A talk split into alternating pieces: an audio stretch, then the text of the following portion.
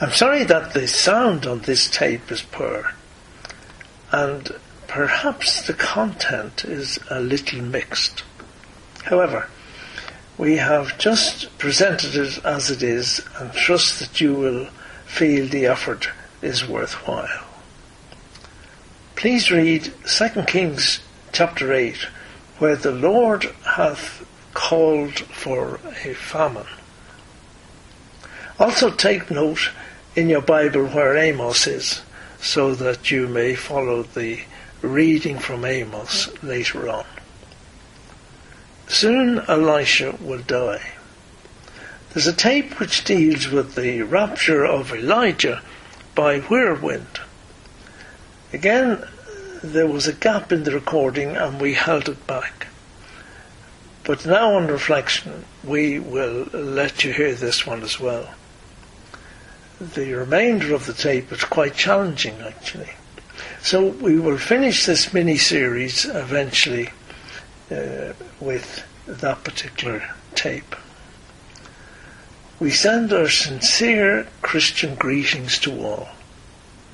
Thank you for your forbearance and for your faithfulness in listening to our talks.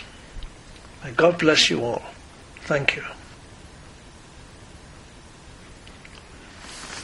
A few weeks ago, we, we did look, uh, probably a bit longer than that, we did look at the story of the Shunammite woman and how she uh, built a room up in her house for Elisha so that when he passed by that way that he could go in and relax. It was a, a lovely gesture and she filled it up with various things. And I must admit, I, I don't think I've ever heard anybody speaking about the sequel to this, that story. But this woman then kept in touch, obviously, with Elisha.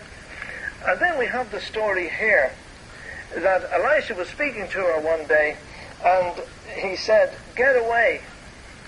There's going to be a famine. God has called for a famine. That's interesting, isn't it? God has called for a famine. This would appear to be before the famine in Samaria because of certain little details. But God had proclaimed that there was going to be a famine. Because of the idolatry of the Israelites and because of the sin of the Israelites, they had been warned away back, away back in Deuteronomy. We look at the first, about from chapter 5 to 7 of Deuteronomy, we have constantly, God, war, Moses was warning the people. He says, I'm not going to go into the promised land, but when you go in, be sure that you keep to the, the laws of God. And if you do that, you'll, you'll prosper, but if you don't, God will bring punishment upon you. And we saw that when they, they did go in, they, they didn't drive out all the people they were supposed to drive out. They, they started worshipping the gods of the people around them, and God's cause and event, I suppose you could say, came into, into effect. Cause and effect. Because they refused to obey God, then the land went into decline. And God allowed them eventually to be taken to Babylon. We know the story so well. So at this time, God was calling for a famine. God was permitting this famine to come upon the land because of the idolatry and the sin of the children of Israel. It's interesting, actually, that he called for a famine, and uh, Elisha said it's going to last seven years. You remember when, when uh, Elijah was being taken up, and just before he was taken up, Elisha went with him, and he kept telling him to wait here, and he says, no, I'm going to follow you. And he said, I want, uh, I want a double portion of your blessing. It's interesting that the, the famine in Elijah's time lasted three and a half years, and the one in Elisha's time lasted seven years. Uh, I don't know whether that was much of a blessing for the people around, but it's just it was an interesting point. Uh, he'd asked for a double portion. And Elijah, Elisha here, he advises the woman, he says, there's going to be a problem, there's going to be a famine, and I want you to be prepared for it. Be prepared for, for this famine. God's judgment was coming on his people. I want you to be prepared. Let's look over at Amos. The book of Amos. And chapter 8. I want to read a passage from that as well. Sorry we have two longish readings, but it, they're interesting chapters, and it's better the Word of God. If we read the Word of God, it's better than anything I'll ever say. 573 in the Church Bible. Thank you. The prophet had a vision of some ripe fruit, but we read on from verse 4. Hear this, O ye that swallow up the needy, even to make the pearl of the land to fail, saying, When will the new moon be gone, that we may sell corn, and the Sabbath that we may set forth wheat, making the ephah small and the shekel great, and falsifying the balances by deceit? They, the people had gone into sin, and they had a form of religion they had this form of religion. They went, obviously, to the, the sacrifices, but they were saying, I wish the Sabbath was over so that we could get back to making money. And when will the, the feast be over, the new moon be over, that we may sell corn again? When will the Sabbath that we may sell forth, sell wheat again? And they, they were making the ephah small, they were making the, the, the, the weight small, but they were making more money as a result. They were living in a very materialistic society. And it, it just struck me that this is what's happening today. The Bible is very up to date in its descriptions of things that are happening. That we may buy the poor for silver and the needy for a pair of shoes. All this talk in the last few days about uh, the G8 summit and there's another group meeting in Africa at the moment, and they're forming what hopefully will be a type of a, a European Union only but for Africa, so that they won't be subject to all the market forces which are causing such poverty and difficulties in Africa.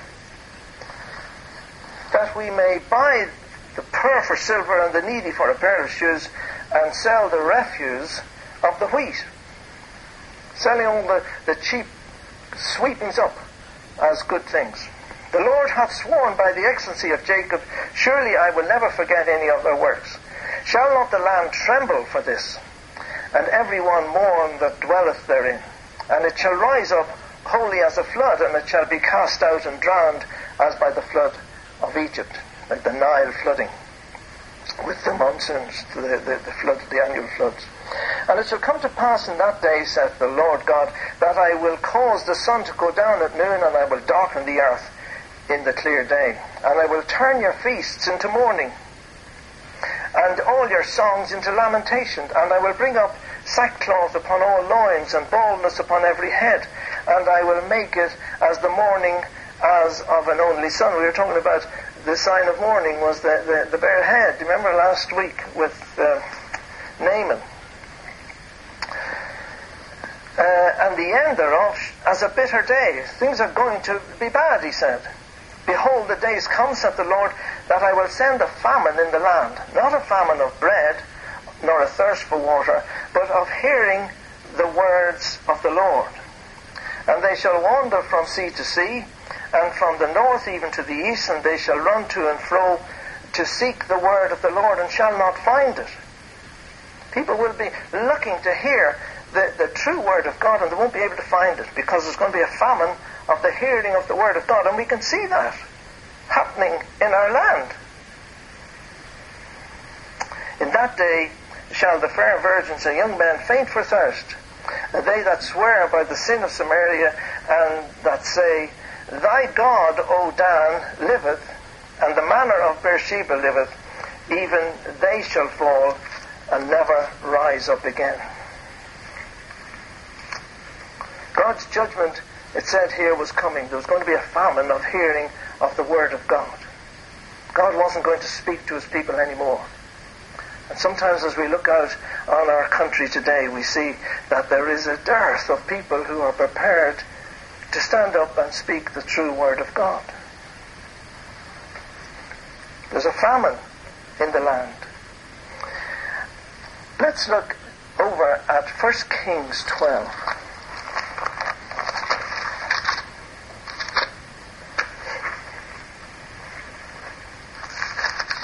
And verse 25. You see what has happened? It says here Thy God, O Dan, liveth, the manner of Beersheba liveth. Even they shall fall and never rise up again.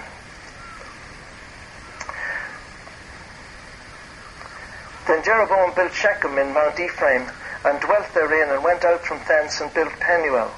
And Jeroboam said in his heart, Now shall the kingdom return to the house of David. If this people go up to do sacrifice to the house of the Lord at Jerusalem, then shall their heart of this people turn again unto their Lord, even unto Rehoboam king of Judah.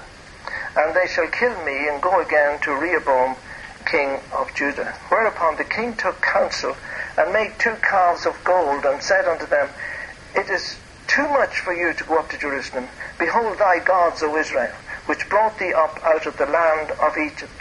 And he set one in Bethel, and he put the other in Dan. That's what Amos is talking about here. He says, the trouble is, they've set up other gods. They've set up other gods. And the, the frightening thing is that they set up a god in Bethel. They set up one of these calves in Bethel. And Bethel means the house of God. And one of these false gods was set up right in the place that was called the house of God. It's such a, a picture. Bethel. In Genesis, God said, I am the God of Bethel. I am the God of Bethel. And yet here Israel had set up a false calf to be worshipped right in the place. You know, when Abraham left his land, he came and he came into the land of Canaan and he set up, uh, at the very start of his journey into Canaan, he set up an altar in Bethel, the house of God. And Israel had gone so far away from God, so far away, that now they had set up an altar in Bethel, the very place where God had set his name, where he had said, I am the God of Bethel. It's no wonder that things were going bad. It's no wonder that God had decided to set up his kingdom again and to cause a famine to come. Read that chapter in Amos 8 when you go home and see how it applies so much to our situation today. We have set up false gods right in the churches of the present day. Because Israel has sinned, there was going to be a famine. And this time it was a famine of the hearing of the Word of God. God wasn't going to speak to them. But let's get back. She said, uh, he said to this woman, and it's interesting again, we don't know, it's amazing the number of times in Scripture we have stories about people and we don't know their names. You know, the woman who sat at the well, we don't know her name. The woman who was healed by touching the hem of his garment, we don't know her name. We, we don't know the name of this woman, the Shunammite. We, it's just known as the Shunammite woman. Strange, isn't it? But in any case, the Shunammite woman was told to be prepared.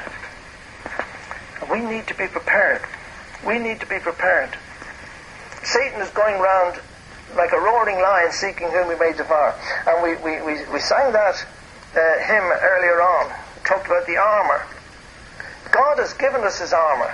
God has given us all the tools whereby we can be prepared for whatever comes. In Ephesians it says, put on the whole armour of God. And it said that in the hymn it said, each piece put on with prayer.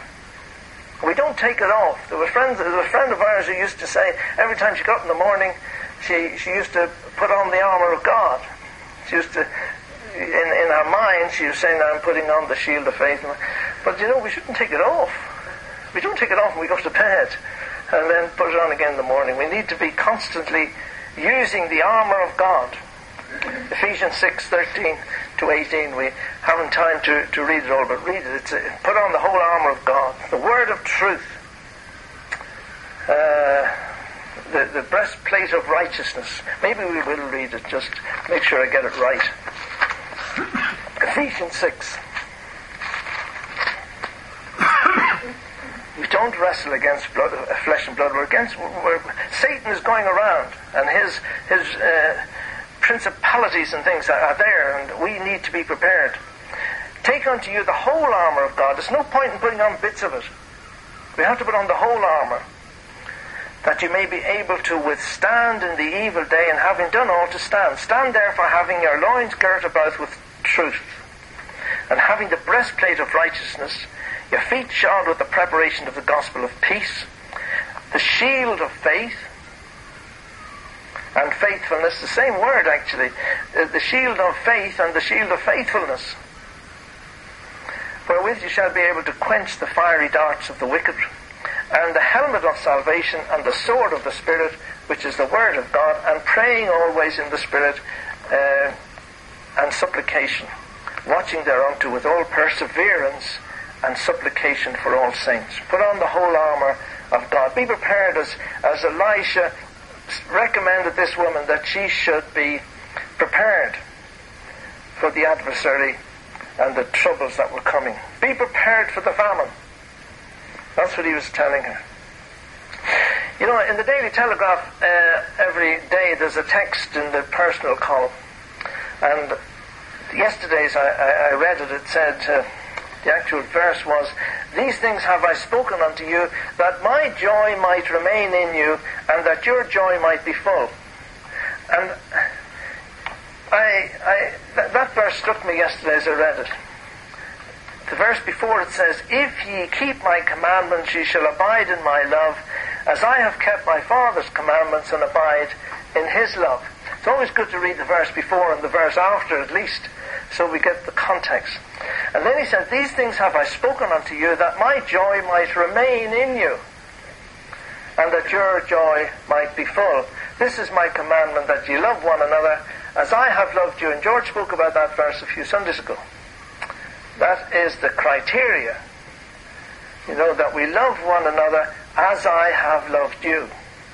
A new commandment give I unto you, that ye love one another as I have loved you.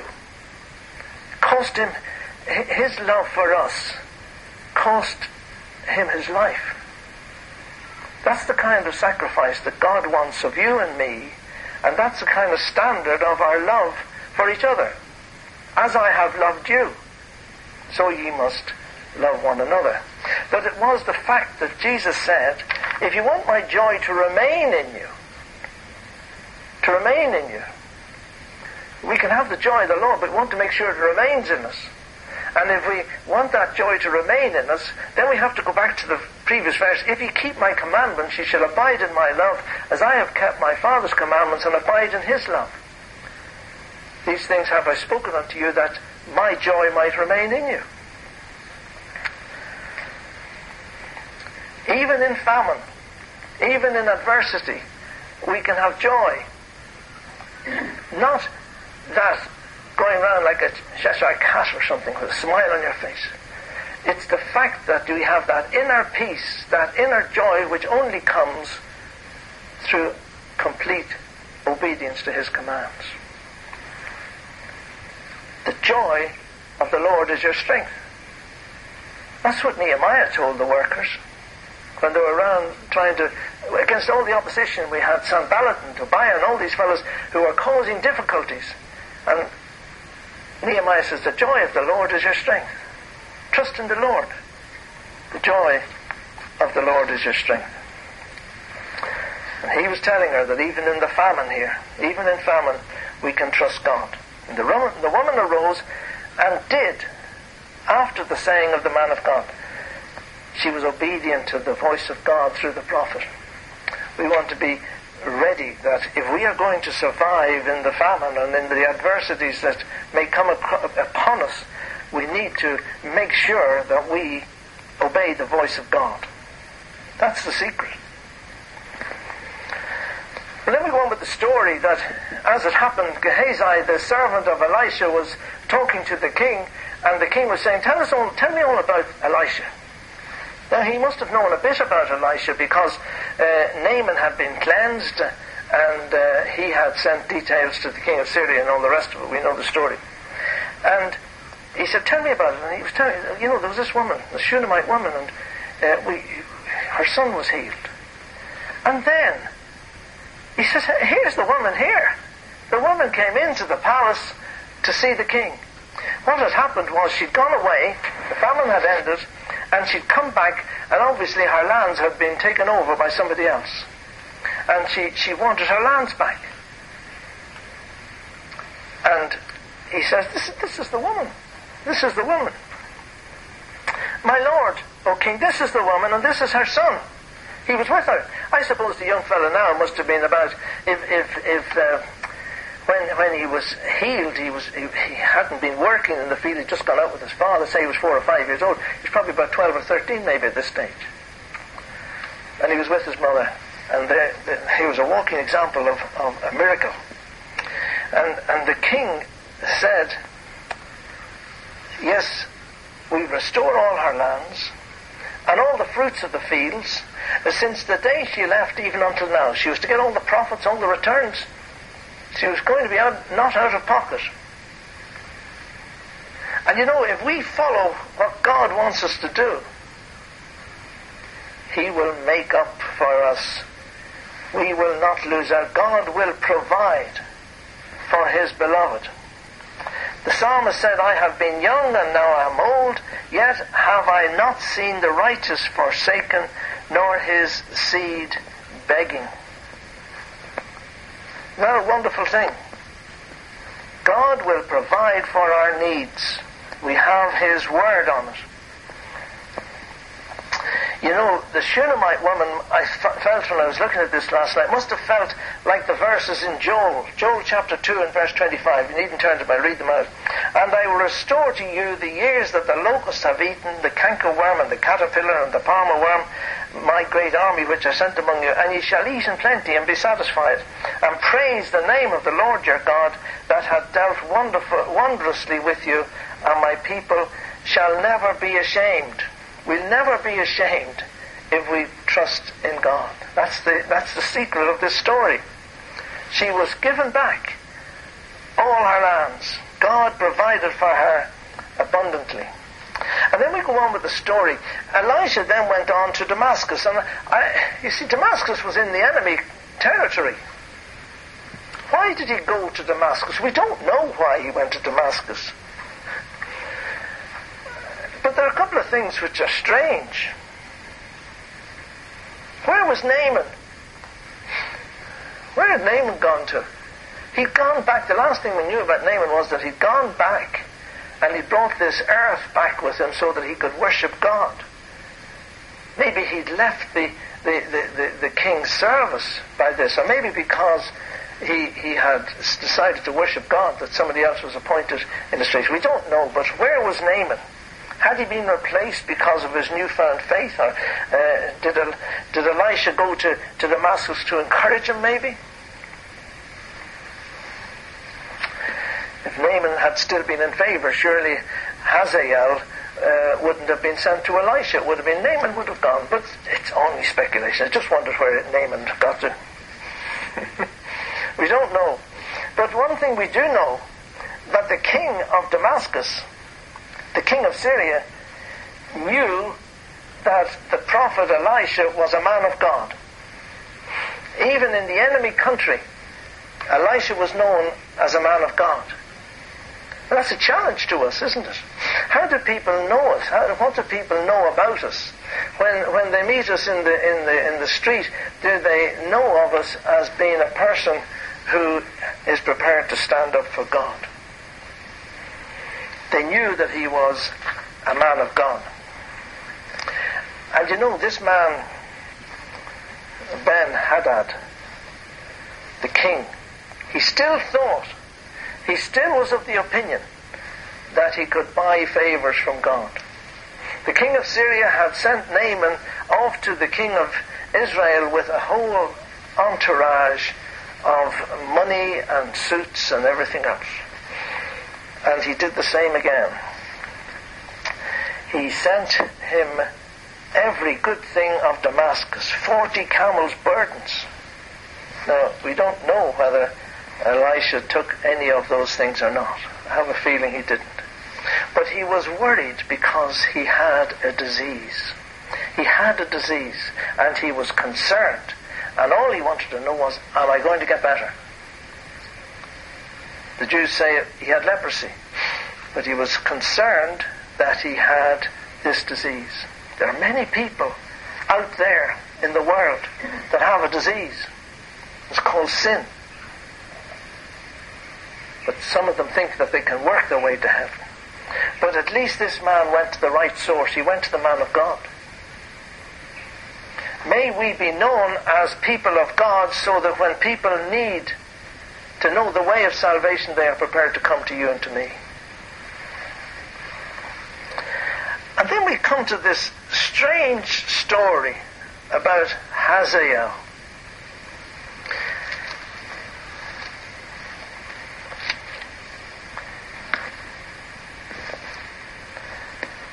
And Elisha said to him, Go and say unto your master, Thou mayest certainly recover. Howbeit the Lord hath showed me that he, your master is going to die. Oh yes, it was possible for him to recover. But he says he's going to die.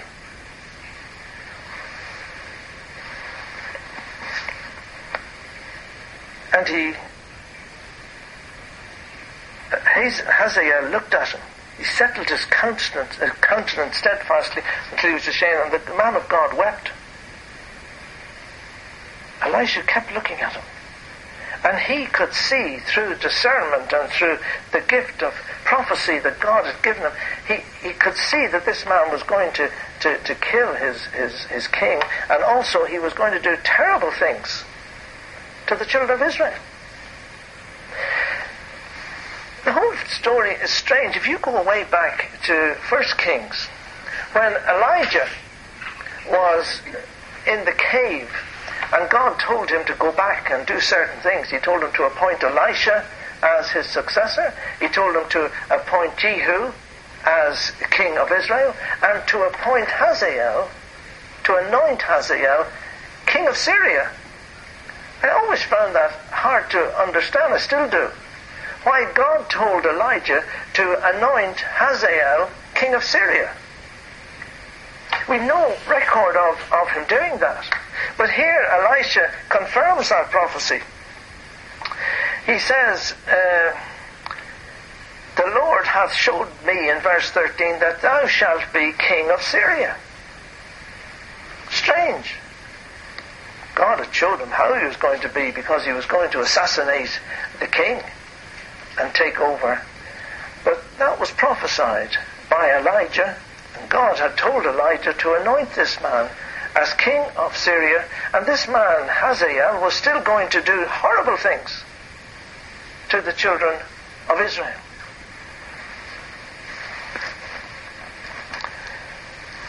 And he did. And if you go a little bit, you, you, if, you, if you go a, little, a few verses further on, you'll see that in actual fact, that is exactly what happened. But first of all, go to Second Chronicles 24.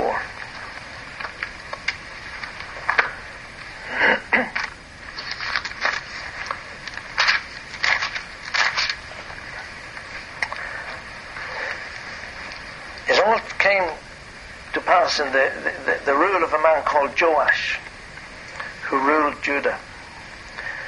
And this man was seven years old when he began to reign, and he reigned forty years in Jerusalem. And Joash did that which was right in the sight of the Lord all the days of Jehoiada the priest.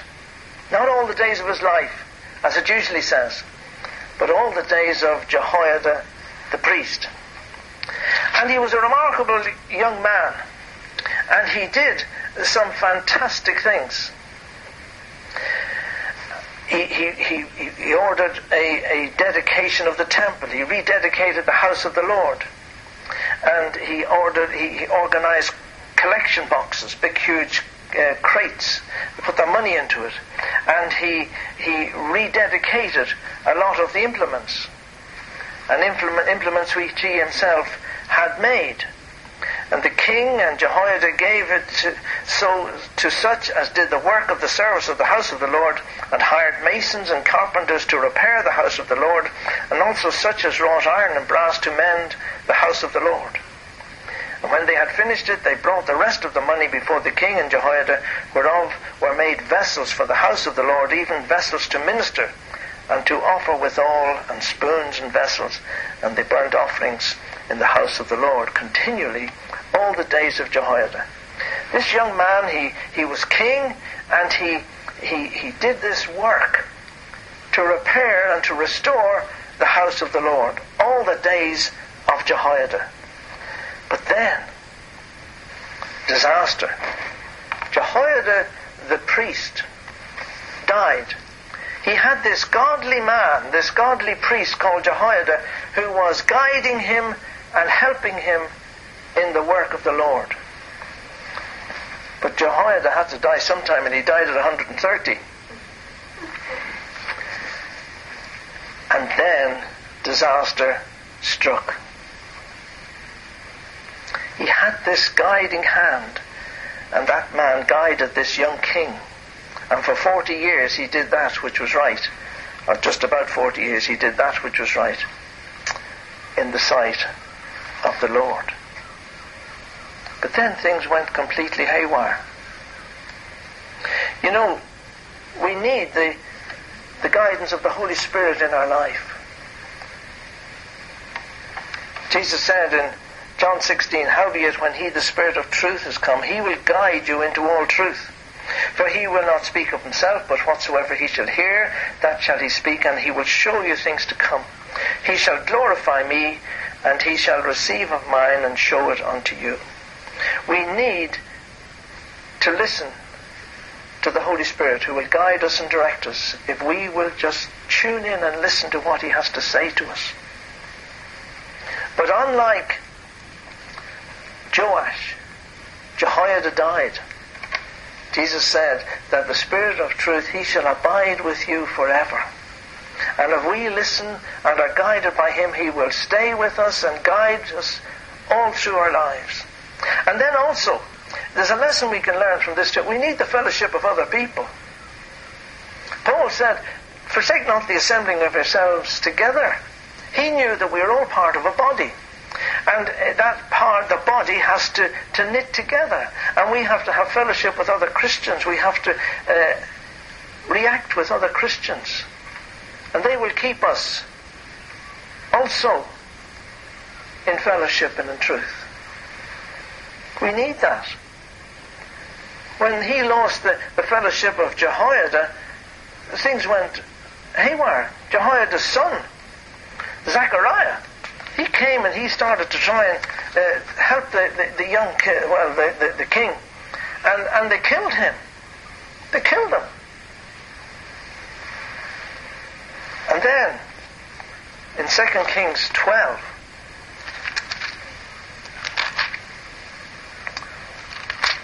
Syria came up to attack Israel. 2 Kings chapter 12. Soon after this reform had taken place. 2 Kings 12 and 18. 17. And Hazael, king of Syria, went up and fought against Gath and took it. And then Hazael set his face to go up to Jerusalem. He came to go to Jerusalem, this man Hazael. And Joash went to pieces. Instead of being prepared to stand up for the truth and stand up against the people that were going to attack. And if he'd remembered what Moses had said to the people in Deuteronomy, it says, in Deuteronomy 7, If thou shalt say in thine heart, These nations are more than I, how can I dispossess them? Then thou shalt not be afraid of them, but shalt remember what the Lord thy God did unto Pharaoh, unto all Egypt. Moses had said, when this happens, when you see an army coming against you, remember what God has done. Remember that we have faith in the God who brought us out of the land of Egypt. And when we are attacked personally in our lives, remember that we have God and we have His Holy Spirit, and that God has defeated Satan at Calvary, and that we, with God, are in the majority, and greater is He that is in you than is in the world, we have, we're on the victory side. And Joash, what did he do? He had just a few years previously dedicated the temple to the, to the, uh, and, and the goods that he had made for the service of God. What did he do?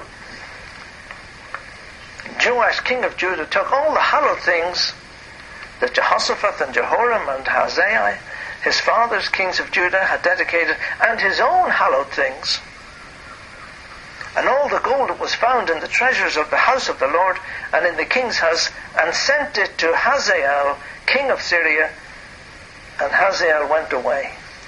But you know, he came back another day. If we start compromising with any error, it'll only come back to haunt us in another form some other day. Remember that. He should have remembered that God was on his side, that God had taken him out of the land of Egypt against all the odds. He compromised the sacred things of the Lord. Compromise always causes disaster. And so, it says in 2 Kings 13, the next chapter, the anger of the Lord was kindled against Israel, and he delivered them into the hand of Hazael, king of Syria, and into the hand of Ben Hadad, the son of Hazael, all their days. And it says, Hazael, king of Syria, oppressed Israel all the days of Joe Ahaz. Didn't send them away. He came back and he oppressed them. God has given us the armor to withstand the evil one. God has given us His word whereby we have to trust. And if we compromise with evil, that evil will keep coming back to us.